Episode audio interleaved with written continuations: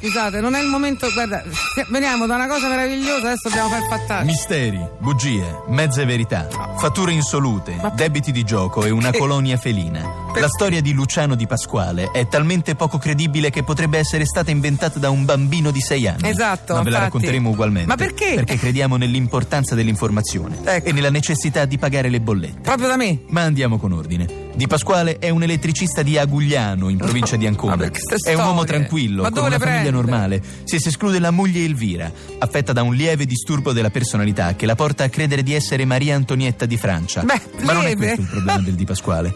L'uomo, nonostante l'apparenza tranquilla, è legato alle frange più estreme della sinistra animalista ed è noto per alcuni gesti eclatanti compiuti nel corso degli anni.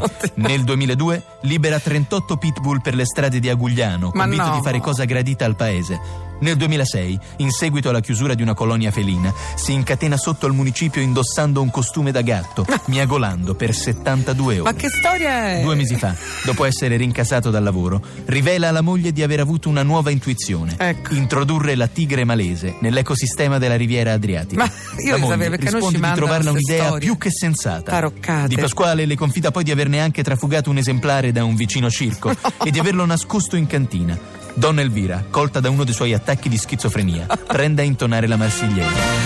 Di Pasquale alle 22.05 lascia l'appartamento per recarsi in cantina.